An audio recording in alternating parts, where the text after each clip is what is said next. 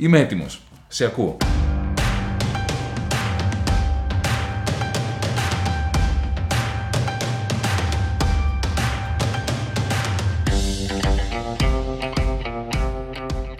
Καλησπέρα, είμαι η Άννα, είμαι ελεύθερη επαγγελματίας και ζω στην επαρχία και πρόσφατα έγινα μητέρα ενώ βρίσκομαι σε μια ε, μη ετερόφιλη σχέση.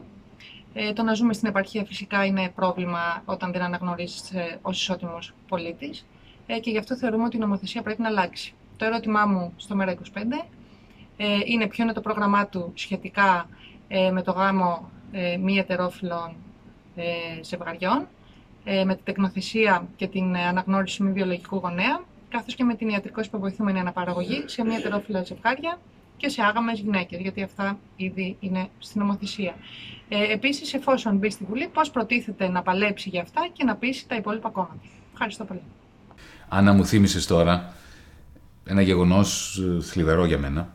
Πριν αρκετά χρόνια, όχι στην Ελλάδα, στο εξωτερικό, πέθανε ένας καλός μου φίλος, ο οποίος ήταν ε, σε μια σχέση πάνω από τρεις δεκαετίες με τον σύντροφό του, μια γκέι σχέση. Και η οικογένεια, που δεν είχε εμφανιστεί ποτέ του φίλου μου που πέθανε, απαγόρευσε την παρουσία καν του συντρόφου του στην κηδεία. Οπότε καταλαβαίνω απολύτως τη σημασία που έχει για τη ΛΟΑΤΚΙ κοινότητα η αλλαγή του νομικού πλαισίου έτσι ώστε να σας εξασφαλίζει από τέτοιου είδους κακουργηματικές πράξεις των οικογενειών για το περισσιακό, για οτιδήποτε έχει να κάνει με παιδιά. Οπότε η θέση του ΜΕΡΑ25 είναι ότι δεν πρέπει να υπάρχει απολύτως καμία διαφορά μεταξύ ετερόφιλων, α, ζευγαριών και ζευγαριών σε ΛΟΑΤΚΙ σχέσεις. Από την άλλη μεριά πρέπει να σου πω ότι δεν θεωρώ ότι το απελευθερωτικό κίνημα ε, των γκέι, των λεσβιών, γενικότερα των ΛΟΑΤΚΙ, θα πρέπει να καταλήξει στο να έχουμε μια εξίσωση του kits των γάμων των ετερόφιλων με τους υπόλοιπους. Ε, δεν θέλουμε να κάνουμε γάμους Las Vegas ή γά- γάμους βουλιαγμένης για τους ανθρώπους που πάλεψαν τόσα χρόνια να αποβάλουν όχι μόνο την πατριαρχική ε, καταδυνάστευση ε, των γυναικών, των ΛΟΑΤΚΙ, ε, αυτό το πράγμα να εξελιχθεί σε μια πλήρη ενσωμάτωση όλων όσους ε, ξέρεις, τα βάλαν με το κατεστημένο, το αισθητικό κατεστημένο, το πατριαρχικό κατεστημένο, αλλά έχει σημασία η πλήρης νομική και δικαιωματική εξίσωση. Τώρα, για το θέμα της τεκνοθεσίας. Και εκεί ακριβώς το ίδιο. Δεν πρέπει να υπάρχει καμία απολύτως διαφορετική αντιμετώπιση ενός ζευγαριού ετερόφιλων από ένα ζευγάρι ΛΟΑΤΚΙ όταν πρόκειται για την τεχνοθεσία. Και μου αρέσει που δεν λες υιοθεσία.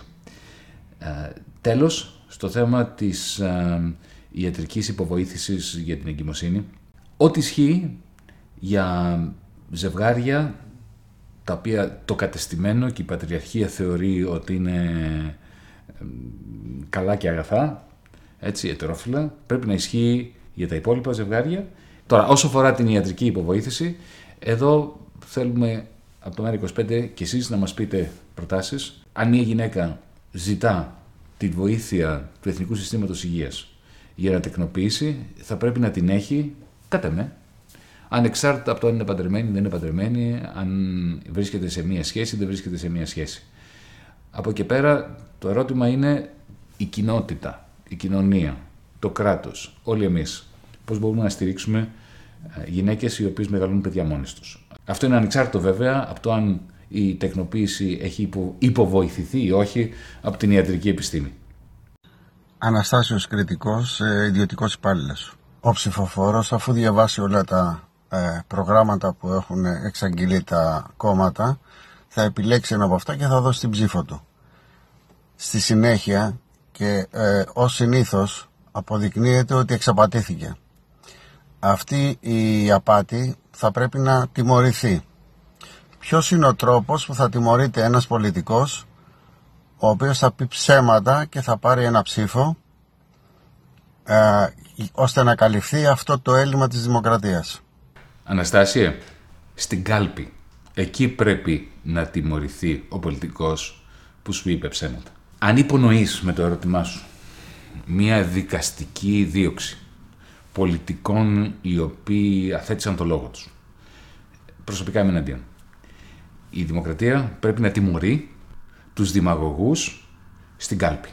Αν ο ελληνικός λαός δεν μπορεί να τιμωρεί τους πολιτικούς που του είπαν ψέματα μέσα από την εκλογική διαδικασία, το να το αφήνουμε αυτό στους εισαγγελείς και στους δικαστές είναι μια αποδοχή της ε, κατάρρευσης του δημοκρατικού μας καθεστώτος. Δεν πιστεύω στην ποινικοποίηση της πολιτικής ζωής. Πιστεύω στην πολιτικοποίηση της πολιτικής ζωής. Το πρόβλημα είναι ότι έχουμε μια συστηματική αποπολιτικοποίηση της πολιτικής ζωής. Εδώ είναι το ζητούμενο. Στην αρχή της ερώτησής σου είπες, μακάρι να ήταν έτσι, ότι οι πολίτες διαβάζουν τα, τα προγράμματα, τα προεκλογικά προγράμματα των κομμάτων και επιλέγουν. Δεν ισχύει αυτό. Μακάρι να ισχύει αυτό. Ε, ξέρεις πολύ καλά ότι οι περισσότερες επιλογές γίνονται στη βάση ενός ε, συστήματος μαζικής εξαπάτησης, στη βάση κοκορομαχιών και τηλεμαχιών στα παράθυρα. Δεν γίνεται καμία ουσιαστική ούτε συζήτηση για τα προγράμματα των κομμάτων, ούτε ανάγνωση από τους ε, πολίτες. Εδώ χρειάζεται μια βελτίωση της κουλτούρας όλων μας, είμαστε όλοι υπεύθυνοι γι' αυτό, είναι αυτό που ονομάζω πολιτικοποίηση και όχι ποινικοποίηση της πολιτικής ζωής.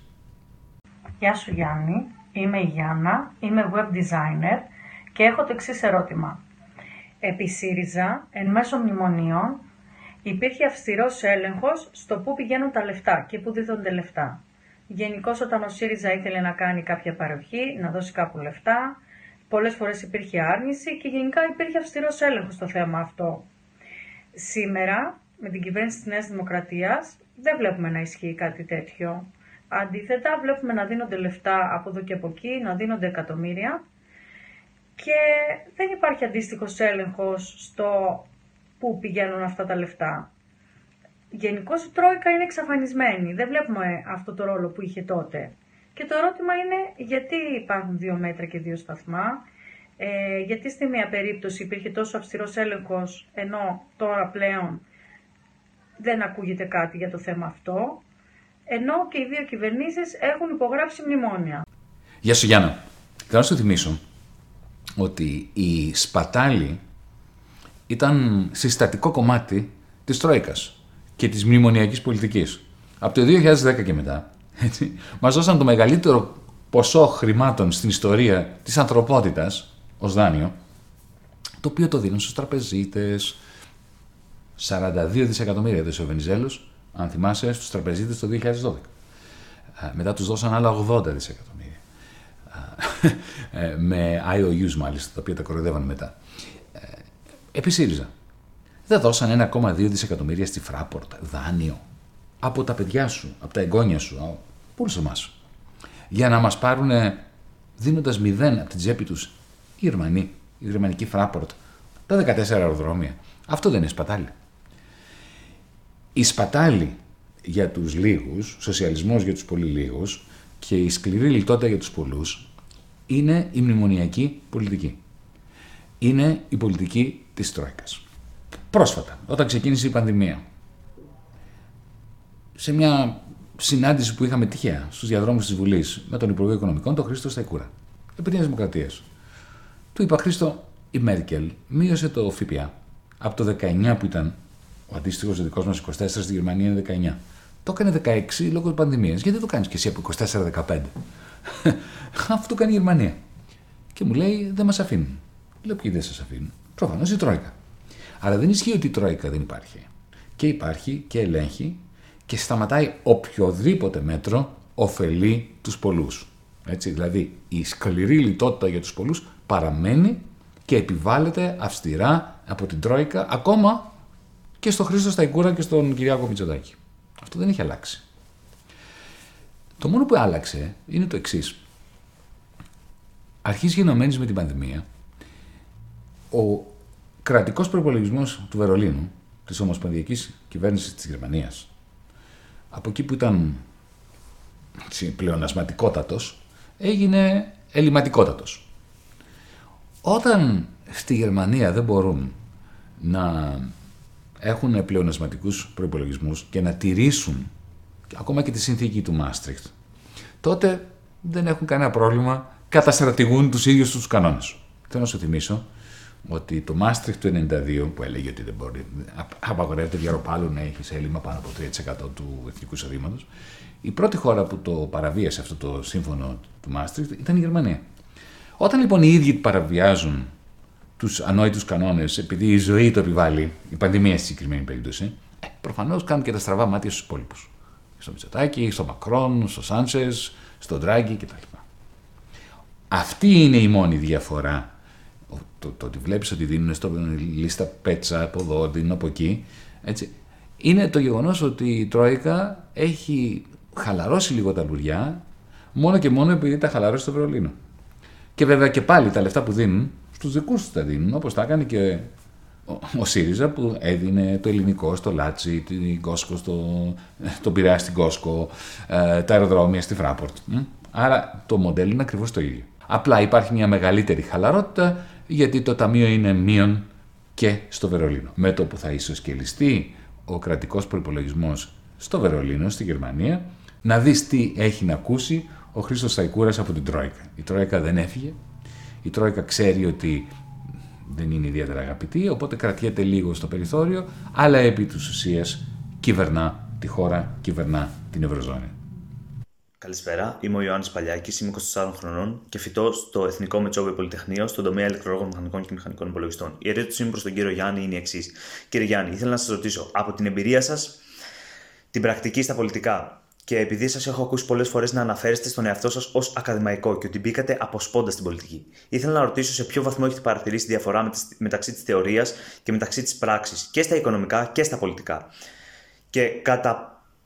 και τι μπορεί να κάνει κάποιος για να γεφυρώσει αυτό το χάσμα, αν υπάρχει χάσμα, και να χρησιμοποιήσει τις θεωρητικές του γνώσεις για πρακτικά ζητήματα. Ευχαριστώ πολύ. Καλή συνέχεια.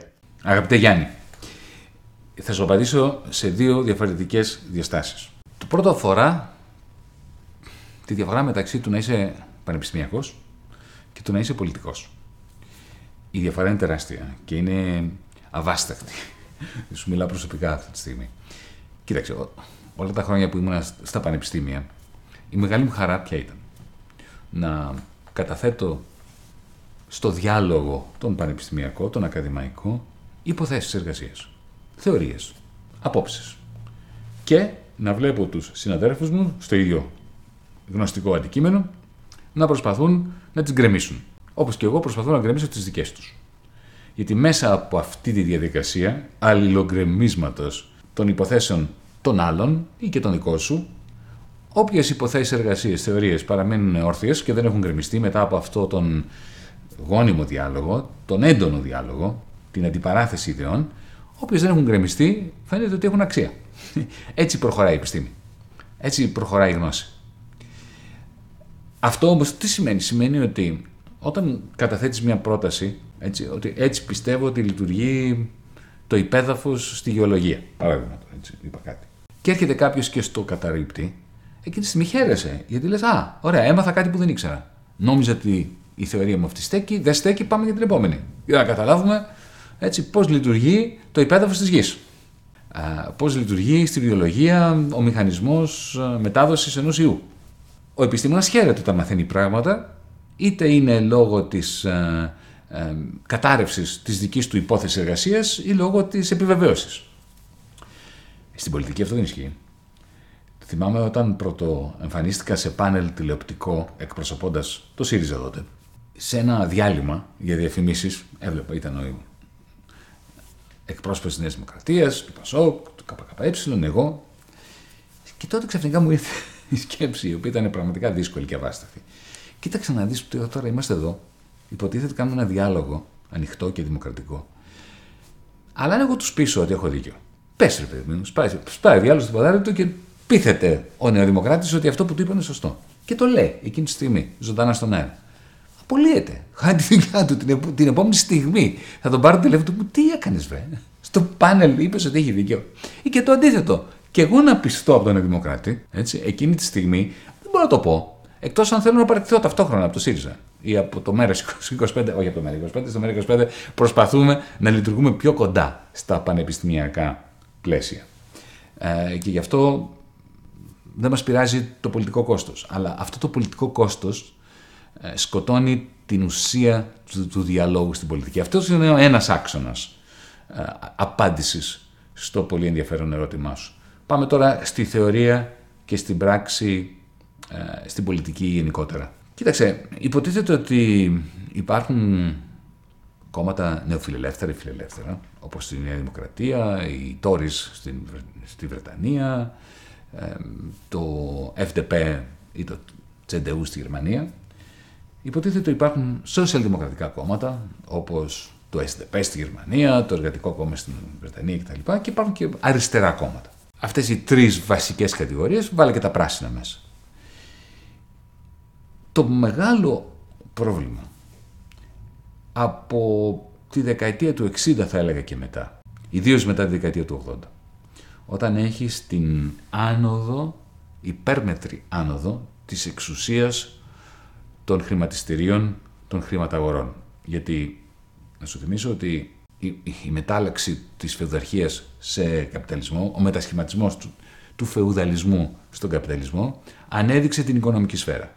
Η οικονομική σφαίρα διαχωρίστηκε από την πολιτική σφαίρα και έγινε ανεξάρτητη. Και η εξουσία μεταφέρθηκε από την πολιτική στην οικονομική σφαίρα. Δηλαδή ξαφνικά μπορεί να είσαι πλούσιος, πολύ ισχυρός και τυποτένιος όσο αφορά την ε, κοινωνική ιεραρχία. Να μην είσαι ούτε λόρδος, ούτε βαρόνο, ούτε τίποτα. Παλιά, αν δεν ήσουν λόρδος, δεν ήσουν πλούσιος. Και αν δεν ήσουν πλούσιος, δεν ήσουν αλόρδος. Οπότε έχεις αυτή την, αυτό το σχίσμα μεταξύ πολιτικής και οικονομικής σφαίρας. Αργότερα, ιδίως μετά το 1971, οι χρηματαγορές αποσχίστηκαν από την οικονομική σφαίρα. Δηλαδή, με άλλα λόγια, η εξουσία πέρασε από τις μεγάλες βιομηχανίες, Krupp, Siemens, ε, General Motors, General Electric, έτσι, στην Goldman Sachs, JP Morgan, ε, Deutsche Bank.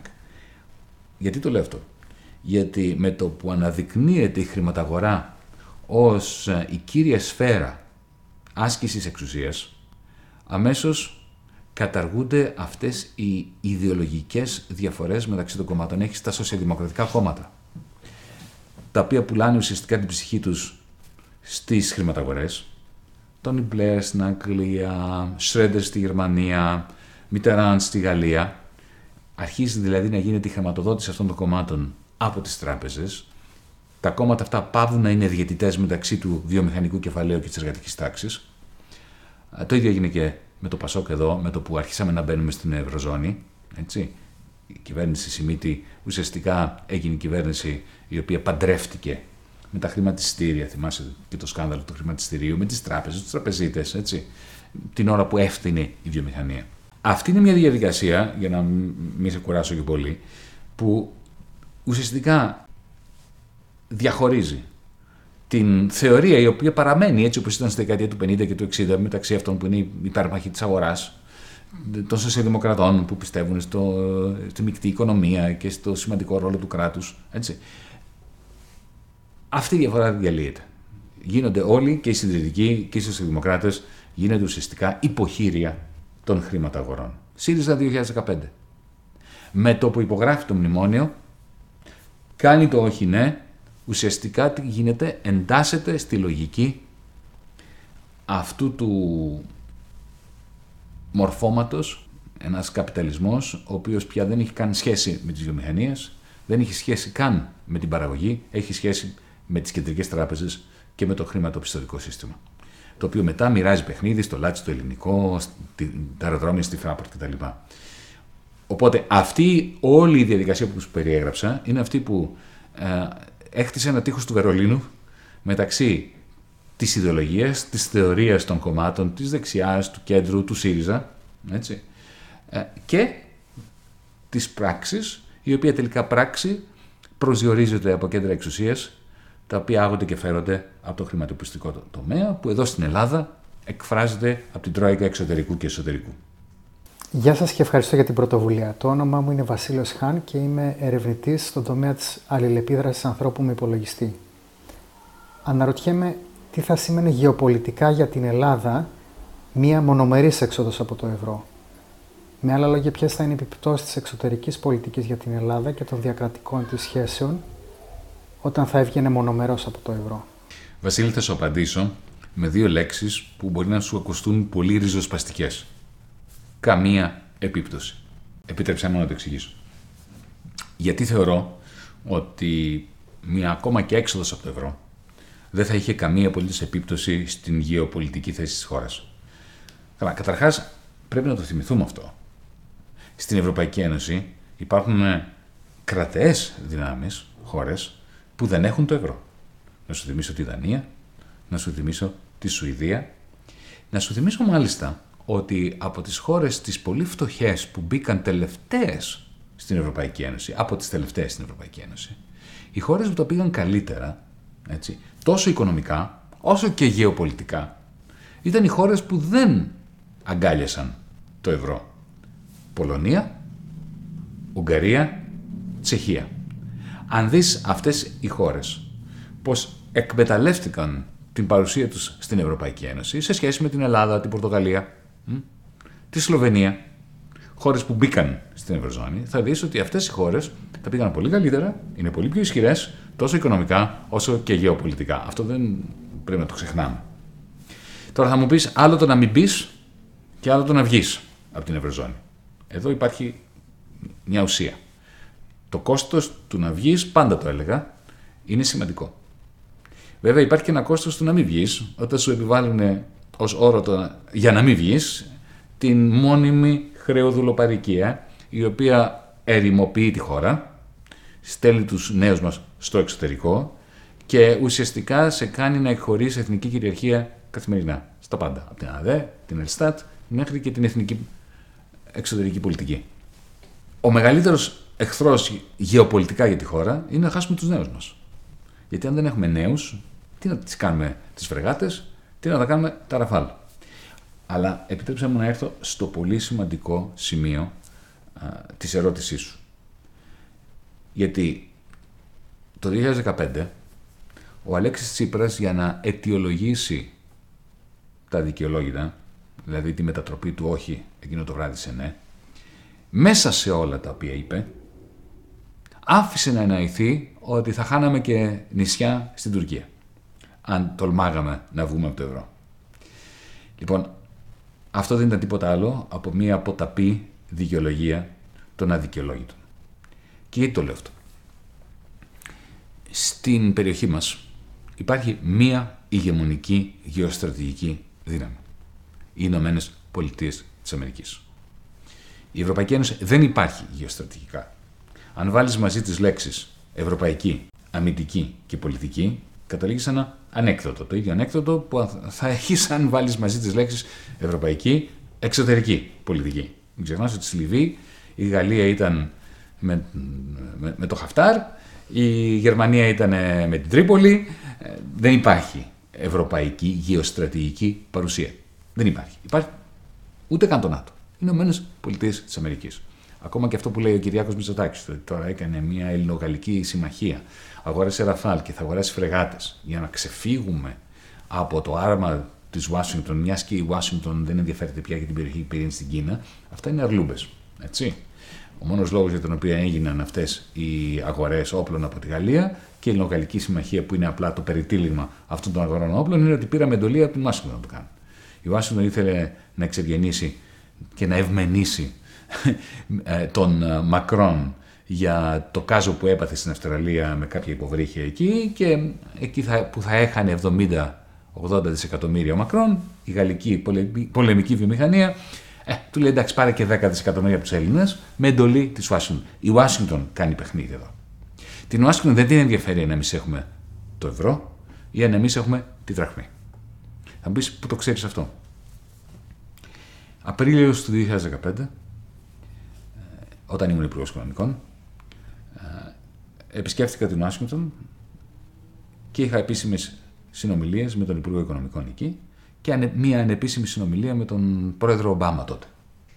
Ο πρόεδρος Ομπάμα, εντάξει, στην ολιγόλεπτη συνομιλία που είχαμε, κάποια στιγμή μου λέει, ωραία, πρέπει να, πρέπει να κάνετε υποχωρήσεις, πρέπει να είστε διαλλακτικοί, αλλά εμείς είμαστε μαζί σας.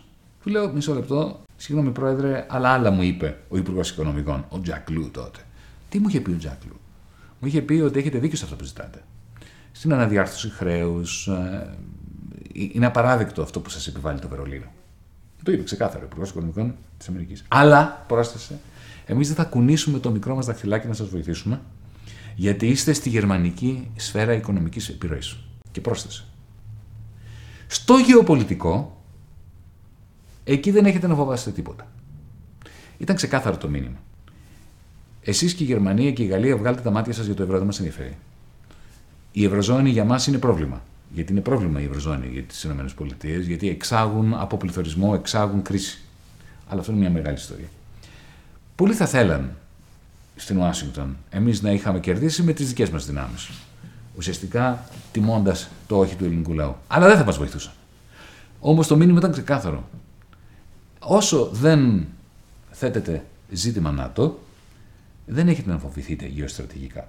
Το γεγονός ότι ο Αλέξης Τσίπρας για να δικαιολογήσει τη μετατροπή του όχι σε ναι, άρχισε να σπέρνει το φόβο στην προοδευτική παράταξη. Ότι βρε παιδιά δεν μπορούσαμε, θα μας παίρναν τα νησιά αν πηγαίναμε, το, πηγαίνα, το τερματίζαμε και υποστηρίζαμε το όχι μέχρι το τέλος. Αυτό είναι ένα ακόμα από τα παραπτώματα της ηγεσίας του ΣΥΡΙΖΑ που η ιστορία δεν πρόκειται να τους συγχωρήσει ποτέ. Γεια σας. Ονομάζομαι Αστέρος Χαλβατζής. Είμαι 19 ετών. Ε, σπουδάζω μηχανολογία στη Γερμανία, που ζω και διαμένω τα τελευταία 6 χρόνια. Και το ερώτημά μου στον κύριο Γιάννη Βαρφάκη είναι το εξής. Είχατε πει λοιπόν ότι ε, το κόμμα Μέρα 25 θα έχει μια, έχει μια ημερομηνία λήξης.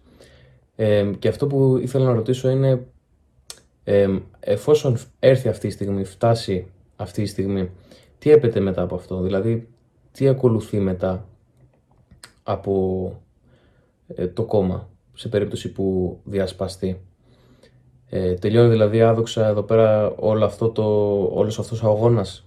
Ε, θα είστε ενεργός ακόμη στην πολιτική σκηνή μετά; Τι έπεται δηλαδή μετά από όλο αυτό; Σας ευχαριστώ πολύ. Αστέρια, φαντάζομαι ότι αναφέρεσαι στο 25 του DM25 του ΜΕΡΑ25. Για όποιον δεν ξέρει, να πω την ιστορία από πού προκύπτει αυτό το 25. Το 2015, μετά τη συνθηκολόγηση του ΣΥΡΙΖΑ, η οποία ήταν ένα τεράστιο πλήγμα για την Ευρωπαϊκή Αριστερά, στο Βερολίνο, στο Παρίσι, στο Λονδίνο, στη Λισαβόνα, συσκεπτόμασταν με συνοδοιπόρους, με συντρόφους, με φίλους ε, της αριστεράς, ε, των πρασίνων, για το τι σήμαινε το πνίξιμο της ελληνικής άνοιξης, εκείνης της άνοιξης του 2015, τη μετατροπή του όχι σε ναι, ε, πώς θα μπορούσε η Ευρωπαϊκή Αριστερά, οι προοδευτικοί άνθρωποι της Ευρώπης, να αντιδράσουμε σε αυτό το πράγμα. Και στο πλαίσιο αυτών των συζητήσεων, και μάλιστα στο Βερολίνο έγινε η συγκεκριμένη συζήτηση, κάποιος συνοδοιπόρος έθεσε το ερώτημα, και μάλλον ρητορικά το έθεσε το ερώτημα, πόσο καιρό έχουμε ακόμα για να διασώσουμε αυτό το πράγμα που λέγεται Ευρώπη; Εννοούσε Ευρωπαϊκή Ένωση, εννοούσε η ιδέα μιας Ευρώπης η οποία θα λειτουργεί ενωτικά για τους λαούς. Αυτό το όραμα. Πόσο καιρό έχουμε να το διασώσουμε ακόμα μετά το πλήγμα που δέχτηκε αυτό το όραμα από το Σόιμπλε, από την Τρόικα, από τον Αλέξη Τσίπρα, από τη συνθηκολόγηση; Και θυμάμαι να απαντάω, χωρίς να το σκεφτώ και πάρα πολύ, καμιά δεκαριά χρόνια το πολύ. Οπότε 15 συν 10, 25.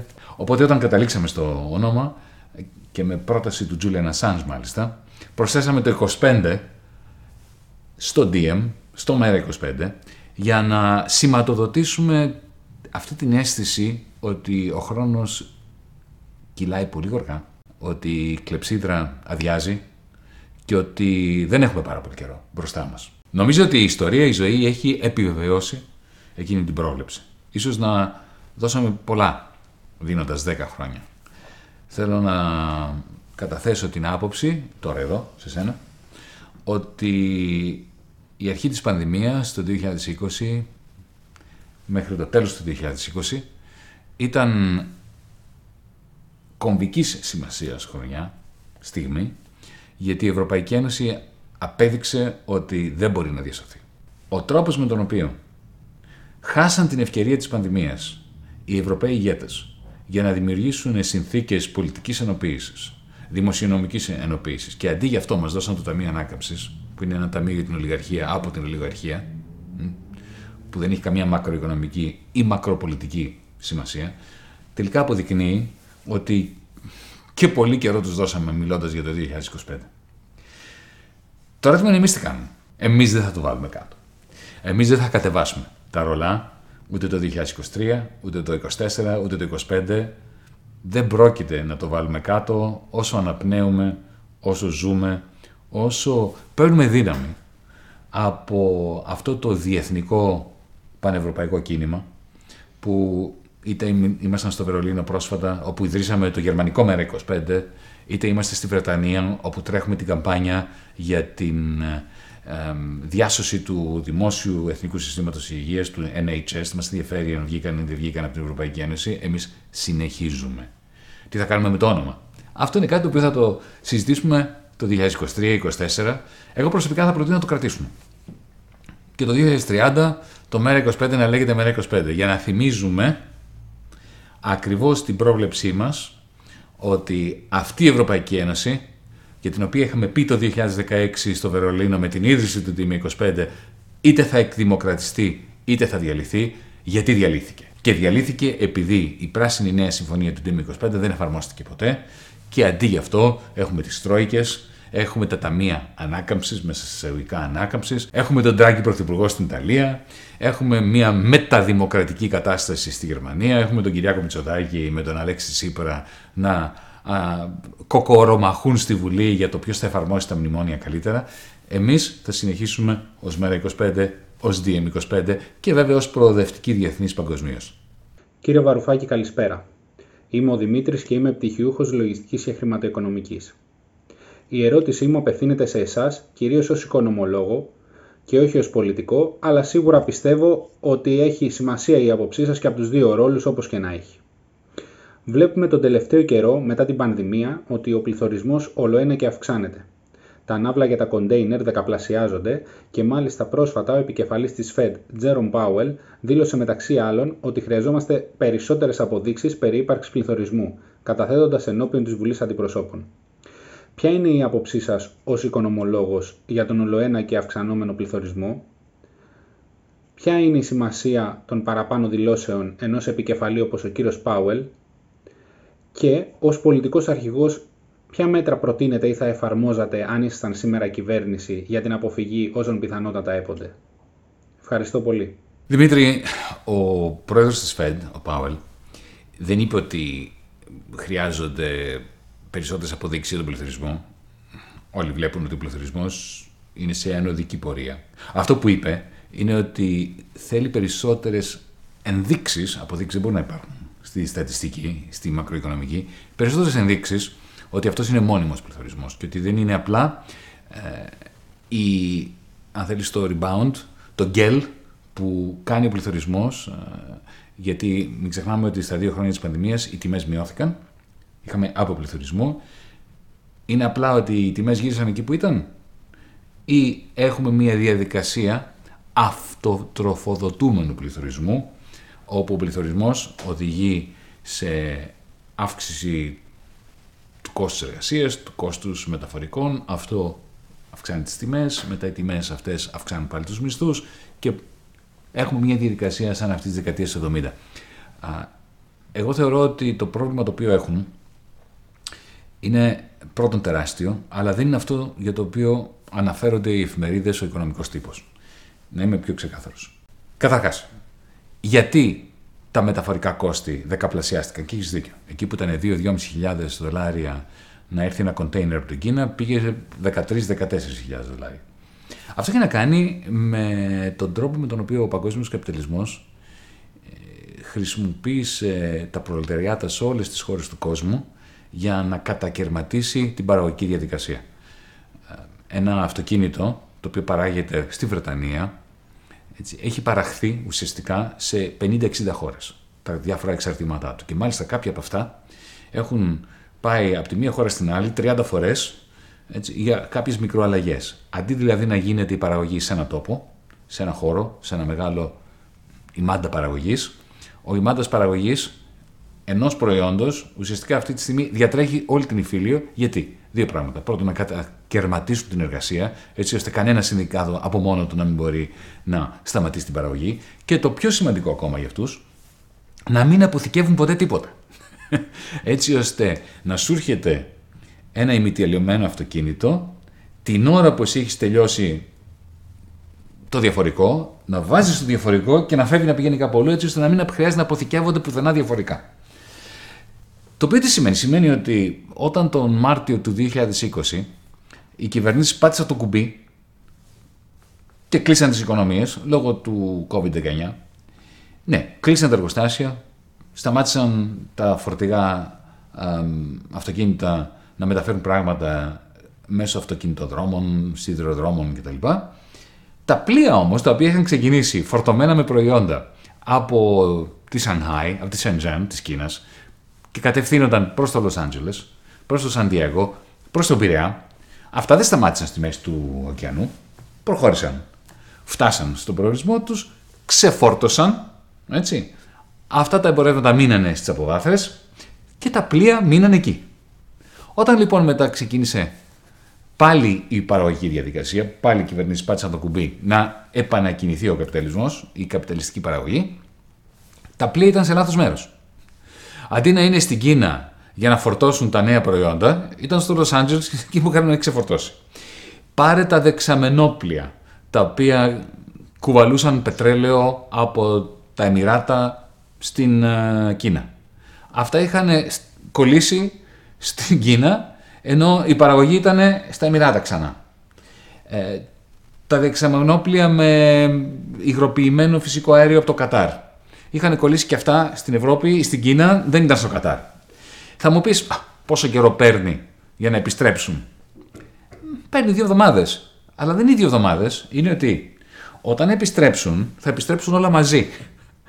Τα λιμάνια δεν είναι κατασκευασμένα για να έρθουν όλα τα πλοία μαζί υπό κανονικές συνθήκες έρχεται ένα, μετά έρχεται ένα άλλο, μετά έρχεται ένα άλλο. Όταν πάνε όλα μαζί, τελικά φρακάρει το λιμάνι.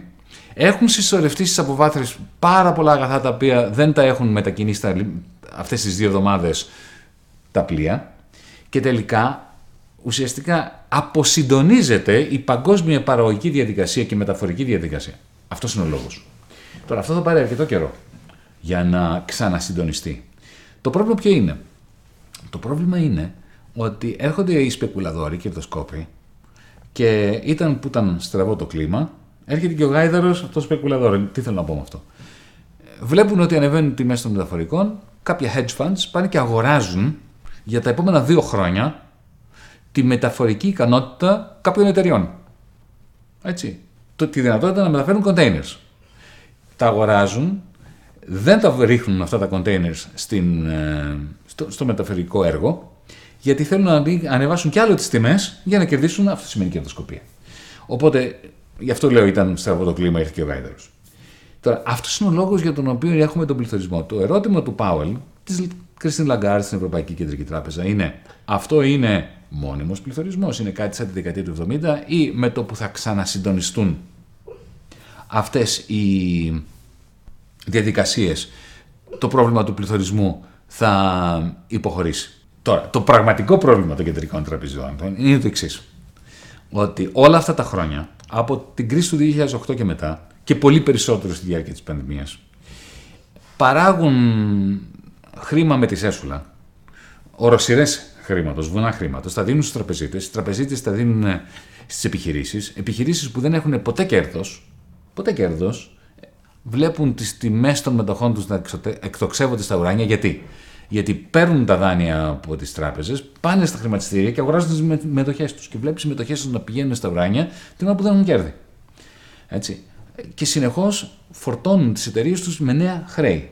Αν αυτή τη στιγμή ανεβάσει τα επιτόκια η Κριστίν Λαγκάρντ, ο Τζερόμ Πάουελ, θα έχεις ταυτόχρονα ένα τσουνάμι χρεοκοπιών αυτών των εταιριών ζόμπι, αλλά και κρατών όπως η Ιταλία, όπως η Ελλάδα. Φαντάζομαι να πάει το επιτόκιο στο 4-5%. Τελείωσε η Ιταλία. Ντράγκη, ξεντράγκη, φαντάζομαι την Ελλάδα με 220% ποσοστό χρέος. Οπότε ουσιαστικά τι έχουν εγκλωβιστεί σε ένα κτίνος το οποίο έχουν δημιουργήσει, ένα κτίνος χρεοκοπίας, το οποίο συνεχώς το εξυπηρετούν τυπώνοντας χρήμα και με αρνητικά επιτόκια. Τι προτείνουμε εμείς; Ως DM25, ως ΜΕΡΑ25. Προτείνουμε ταυτόχρονη αύξηση των επιτοκίων, γιατί μην ξεχνάμε ότι ένας μικρομεσαίος δεν πληρώνει χαμηλά επιτόκια. Καταρχάς δεν, δεν τον δανείζουν οι τράπεζες. Πήγαινε τώρα που έχει υποτίθεται επιτόκιο μείον 0,6%. 0,8% Ευρωπαϊκή Κεντρική Τράπεζα, να δεις με πόσα δανείζεται ένας μικρομεσαίος εδώ στην Ελλάδα. Εάν το δανείζουν, το δανείζουν με 6%. 5%. Έτσι. Άρα δεν είναι χαμηλό το επιτόκιο για το μικρομεσαίο. Άσε που δεν τον δανείζουν κιόλας. Τα αρνητικά επιτόκια ωφελούν μόνο τους καρχαρίες. Μόνο τους τραπεζίτες, τους μεγαλοκαρχαρίες, τις μεγάλες επιχειρήσεις. Αυτούς τα ζόμπις, με άλλα λόγια. Οπότε, αυξήστε τα επιτόκια, έτσι, για να πάψει αυτή η δημιουργία νέων ζόμπι, νέων α, μορφών εξουσίας από τους πολύ ισχυρούς που χτίζεται αυτή η εξουσία στο τζάμπα χρήμα που παίρνουν τις κεντρικές τράπεζες. Και θα μου πεις και τι θα γίνει με τις πτωχεύσεις της Ιταλίας, της Ελλάδας, των εταιριών. Κουρέματα. Κουρέματα. Αν ένα χρέος δεν μπορεί να αποπληρωθεί, αυτό το λέμε εδώ και πολλά χρόνια, έτσι. Γι' αυτό χτίστηκε και το MEA25, το DM25. Τι λέμε, αναδιάρθρωση χρέο. Όταν ένα χρέος δεν μπορεί να αποπληρωθεί, κόβεται. Κουρεύεται. Το να συνεχίσεις να το συντηρείς με πολιτική μηδενικών ή αρνητικών επιτοκίων, ε, που ουσιαστικά τι κάνει, το μεγαλώνει, το στέλνει στο μέλλον, έτσι, και μάλιστα όλα αυτά τα δάνεια που παίρνει η κυβέρνηση του Μισοτάκη, του Ντράικη κτλ., δίνονται υπό όρου αυστηρής, σκληρής, απάνθρωπης λιτότητας για τους πολλούς, για τις μειοψηφίες. Οπότε, αυξήστε τα επιτόκια, έτσι ώστε να πάψει αυτή η δημιουργία εξουσίας του Τζεφ Μπέιζο, του, του, του Βαρδίνο Γιάννη, του Λάτσι, του Μαρινάκη.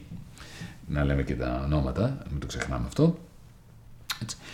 Και ταυτόχρονα κόψτε το χρέος. Και αν θέλετε να κάνετε ποσοτική χαλάρωση, αν θέλετε να ενισχύσετε την οικονομία, βεβαίως. Αλλά όχι μέσω τραπεζών να κόβετε χρήμα να το δίνει στους τραπεζίτες, να το δίνει στους φίλους τους, στα ζόμπι και στους ολιγάρχες. Η κεντρική τράπεζα να κάνει αυτό που κάνει η κεντρική τράπεζα της Κίνας, που θα το κάνει έτσι κι αλλιώς, γιατί δεν μπορεί να μην ανταγωνιστεί σε αυτό. Φτιάξτε ένα ψηφιακό χρήμα, ψηφιακό ευρώ, έτσι, και δώστε λογαριασμούς ψηφιακούς σε κάθε πολίτη της Ευρωζώνης, και δώστε τους ένα ποσό κάθε μήνα, άμα θέλετε να ενισχύσετε την οικονομία. Όχι να τα δίνετε στους τραπεζίτες για να πηγαίνουν κατευθείαν στο χρηματιστήριο. Με άλλα λόγια, αυτή την εποχή η πανδημία τι έκανε; Ξεσκέπασε τη διαδικασία του σοσιαλισμού για τους τραπεζίτες και για τους ολιγάρχες και της αυστηρής λιτότητας για τους πολλούς, τους έβαλε τα δύο πόδια σε ένα παπούτσι, να κάνουν κάτι γι' αυτό, να σταματήσουν αυτή τη διαδικασία. Και βλέπεις έναν Πάουελ και μία Λαγκάρντ, οι οποίοι φοβούνται να το κάνουν. Ξέρουν ότι πρέπει να κουρευτούν τα χρέη και να ανέβουν τα επιτόκια, αλλά άντε να το πούν αυτό στους τραπεζίτες που είναι τα βασικά τους αφεντικά, όπως εδώ οι ολιγάρχες είναι τα βασικά αφεντικά της Μητσοτάκης ΑΕ, γι' αυτό υπάρχει το ΜΕΡΑ25 στην Ελλάδα, γι' αυτό υπάρχει το DM25 στην ε, Ευρωπαϊκή Ένωση, Ευρώπη γενικότερα. Γι' αυτό υπάρχει προοδευτική διεθνής, γιατί πρέπει να παλέψουμε για κουρέματα χρεών και για ουσιαστική κατάργηση των εξουσιών των πολύ λίγων που έχουν χτιστεί πάνω στο δημόσιο χρήμα των κεντρικών τραπεζών. Γεια σας, με λένε Στέφανο Μόραλη και είμαι βιοτέχνης από τη Θεσσαλονίκη. Η ερώτηση που θέλω να θέσω στον κύριο Βαρουφάκη είναι η εξής. Πώς πιστεύετε ότι μπορούμε να αντιμετωπίσουμε την κυριαρχία των μεγάλων εταιριών όπως η Facebook και η Google; Με δύο τρόπους, Στέφανε. Το πρώτο τον έχουμε καταθέσει και ως τροπολογία στη Βουλή.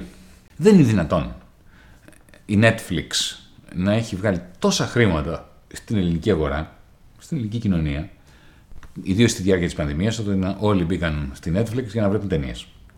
Και να μην έχει δώσει ένα ευρώ φόρο, φόρο επιχειρηματικό στο ελληνικό δημόσιο.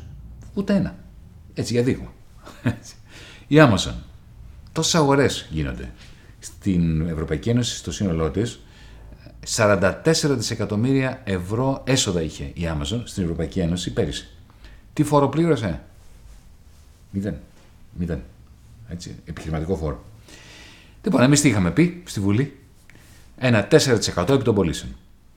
Έτσι. Κάθε φορά δηλαδή που αγοράζεις κάτι, είτε μια συνδρομή, Spotify, Netflix, ε, Uber με τα αυτοκίνητα, με τα ταξί, οτιδήποτε έχει να κάνει με ηλεκτρονικό εμπόριο μεγάλων κολοσσών που δεν πληρώνουν φόρο στη χώρα, 4%. Και αυτό το 4% να πηγαίνει στον πολιτισμό, να πηγαίνει στη στήριξη ελληνικών κινηματογραφικών μουσικών παραγωγών, να πηγαίνει στα θέατρα, να πηγαίνει ανάλογα με το τι είναι. Αν είναι Amazon αγαθά τα οποία ανταγωνίζονται τους μικρομεσαίους, να δίνεται μια ενίσχυση στους μικρομεσαίους. Το πρώτο. Αυτό είναι κάτι το οποίο μπορεί να κάνει η χώρα μας σήμερα, το κάνουν δεκάδες χώρες ανά τον κόσμο. Εμείς γιατί το κάνουμε; Πάμε τώρα στο ευρύτερο πλαίσιο. Γιατί εδώ έχουμε να αντιμετωπίσουμε μια νέα μορφή ε, παραγωγικών σχέσεων. Η Amazon δεν είναι μια απλή εταιρεία. Όταν μπαίνεις στην Amazon, είτε ως καταναλωτής, αγοραστής, είτε ως πολιτής, ουσιαστικά μπαίνεις σε ένα φέουδο, το οποίο ανήκει σε έναν άνθρωπο, το οποίο είναι ψηφιακό. Αυτός ο άνθρωπος αποφασίζει τι θα πουλιέται, τι δεν πουλιέται, τι θα βλέπεις ότι υπάρχει για να πουληθεί. Ω αγοραστή, τι δεν θα βλέπεις ότι υπάρχει να πουληθεί, ανάλογα με το τι θέλει ο κύριος Μπέζο. Εδώ μιλάμε για, ε, για μια κοσμογονική αλλαγή. Ε, εμείς, εμείς ε, στο μέρα το λέμε και μετακαπιταλισμό, γιατί πάμε πίσω σε μια μορφή φεουδαρχίας. Αυτό δεν είναι αγορά. Η Amazon δεν είναι αγορά. Είναι ένα φέουδο. Αλλά τέλος πάντων, αυτό είναι μια πολύ μεγάλη ιστορία. Πώς μπορείς να σπάσεις αυτό το στεγανό. Δεν είναι εύκολο. Δεν είναι το ίδιο με το να σπάσεις ένα μονοπόλιο, όπως ο Θεόδωρος Ρούσβελτ, όχι ο Φραγκλίνος Ρούσβελτ, ο Θεόδωρος Ρούσβελτ, στην αρχή του 20ου αιώνα ε, έκανε μια μεγάλη προσπάθεια να σπάσει μονοπόλιο όπως η Standard Oil του Rockefeller. Και την έσπασε. Ήταν ένα μονοπόλιο που είχε όλα τα βυζινάδικα στις περισσότερες πολιτείες. Και εκεί είπε ότι κάθε πολιτεία θα έχει δική της εταιρεία. Παράδειγμα. Έτσι. Εδώ, τη Facebook, πώς τη σπάσω. Η Facebook είναι ένα παγκόσμιο οικοσύστημα. Μπαίνεις μέσα και βλέπεις τους φίλους σου που είναι στην Αγγλία, είναι στην Αμερική, είναι στο Καναδά, είναι στην Ξάνθη. Αυτό δεν σπάει εύκολα. Η Κίνα είναι η μοναδική χώρα η οποία τα έχει βάλει με αυτούς τους κολοσσού. Και έχει φτιάξει τη δική της Amazon, τη δική της Facebook, τη δική της Twitter. Ε; Και ένας από τους λόγους που υπάρχει ένας νέος ψυχρός πόλεμος μεταξύ ΗΠΑ και Κίνας είναι ότι θέλουν οι Αμερικανοί να βάλουν χέρι σε αυτούς τους ψηφιακούς κολοσσούς, τους Κινέζικους που έχει χτίσει η Κίνα εντός. Αυτό δεν μπορούμε να το λύσουμε ως Ελλάδα, ως ελληνική κυβέρνηση, ως ελληνικό κοινοβούλιο, ως ελληνική πολιτεία. Αυτό θέλει μια διεθνή επανάσταση που θα αλλάξει το ιδιοκτησιακό καθεστώς δύο πραγμάτων. Πρώτον, σε ποιον ανήκουν αυτές οι εταιρείες και δεύτερον, και πολύ σημαντικό, σε ποιο να ανήκουν τα δεδομένα σου. Τα δικά σου, τα δικά μου. Αυτή τη στιγμή δεν σου ανήκουν. Μπαίνει μέσα στη Facebook, ανήκουν στη Facebook. Το ποιος είσαι, ε, τι καταναλώνεις, τι σου αρέσει, ποιες ταινίες ε, ποστάρεις, ποιες δεν ποστάρεις. Αυτά πλέον ανήκουν στη Facebook. Εμείς και ως προοδευτικοί διεθνείς και ως DM25 και ως Μέρα25 λέμε ότι πρώτον ε, οι μετοχές των μεγάλων επιχειρήσεων, να μην πω όλων των επιχειρήσεων, πρέπει πλέον να αποσυρθούν από τα χρηματιστήρια και να γίνουν συνεργατικές οι εταιρείες αυτές, μία μετοχή, ένα άτομο, ένας υπάλληλος. Αλλά αυτό είναι βέβαια μια τεράστια επανάσταση. Και ο κάθε χρήστης να είναι ιδιοκτήτης των στοιχείων του. Δηλαδή, με άλλα λόγια, να σε πληρώνει η Facebook για τα στοιχεία που ανεβάζεις στη Facebook. Και αυτό θέλει μια μεγάλη επανάσταση. Αλλά ας ξεκινήσουμε από τα απλά. 4% φόρο στα FANGs. Facebook, Amazon, Google, Spotify, Netflix και ούτω καθεξής.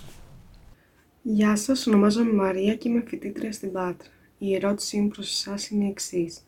Πώς αντιλαμβάνετε το ΜΕΡΑ25 και το DM25 μια ταξική απελευθερωτική επανάσταση και είναι ένα επαναστατικό κόμμα εφόσον θέλει να κυβερνήσει; Ευχαριστώ. Μαρία, δεν είμαστε επαναστάτες χωρίς αιτία. Είμαστε επαναστάτες επειδή θέλουμε να αλλάξουμε τις ζωές των ανθρώπων. Δεν σημαίνει αναγκαστικά θέλουμε να κυβερνήσουμε. Θέλουμε κανένας να μην κυβερνάται. Κανένας να μην ζει υπό την απολυταρχία των λίγων, των ολιγαρχών, της αριστοκρατίας που δεν είναι καθόλου άριστη όπως γνωρίζουμε. Για να απελευθερώσει τους ανθρώπους ουσιαστικά από την εξουσία του εργοδότη από τη μεριά και του γραφειοκράτη από την άλλη, πρέπει να κάνεις μια επανάσταση. Αυτό είναι αλήθεια. Αλλά μετά την επανάσταση πρέπει να κυβερνήσεις. Όχι από την άποψη ότι την εξουσία που ασκούσαν οι άλλοι θα την ασκήσεις τώρα εσύ, αλλά υπό την έννοια της απόδοσης αυτής της εξουσίας στον κόσμο που δεν την είχε. Γιατί για μας το θέμα δεν είναι η εξουσία να μεταφερθεί από τα χέρια των μεν στα χέρια των δε, αλλά να πάει πίσω σε αυτούς που ζουν υπό το αβάστακτο βάρος της εξουσίας των λίγων. Τα πάντα εξαρτώνται κατά μια σημαντική έννοια από το πώς εννοείς την Επανάσταση. Εμείς δεν την εννοούμε την Επανάσταση, θα πάρουμε τους γκράδες και θα βγούμε στους δρόμους και θα καταλάβουμε τα χειμερινά ανάκτορα. Η Επανάσταση σημαίνει τι, μια συνέχεια. Σημαίνει ότι δεν έχουμε τα ίδια και τα ίδια, δεν έχουμε μία αναπαραγωγή των συγκεκριμένων μορφών εξουσίας, αλλά έχουμε μία ρήξη. Γι' αυτό στο ΜΕΡΑ25 μιλάμε για τη ρήξη ως τη μόνη πραγματική απάντηση στην κρίση σε αυτά που ζούμε. Η ρήξη, να σου θυμίσω ότι όταν κατέρευσε το Σοβιετικό καθεστώς, στην Τσεχοσλοβακία, στην Ουγγαρία, στην Πολωνία, ακόμα και στην ίδια τη Ρωσία ή τη Σοβιετία, η κατάρρευση αυτή έτσι, έγινε, θύμιζε μια κατάρρευση ενός αμόλοφου προσθέτεις, προσθέτεις, προσθέτεις και ξαφνικά φεύγει, πέφτει. Δεν είναι ανάγκη να μιλάμε για επανάσταση έχοντας στο μυαλό μας τις βουβές ταινίες του 1917, αν καταλαβαίνεις τι εννοώ. Αυτό το σύστημα το οποίο έχουμε σήμερα, εγώ θεωρώ ότι δεν έχει υποστήλωση, δεν έχει θεμέλια, ότι κάποια στιγμή θα καταρρεύσει από μόνο του. Αυτό που εμείς θέλουμε είναι να είμαστε έτοιμοι να μην χάσουμε ιστορικές ευκαιρίες όπως έχουμε χάσει τόσες στο παρελθόν. Η δική μου γενιά έχασε μια τεράστια ευκαιρία το 2008. Κατέρεε ο καπιταλισμός.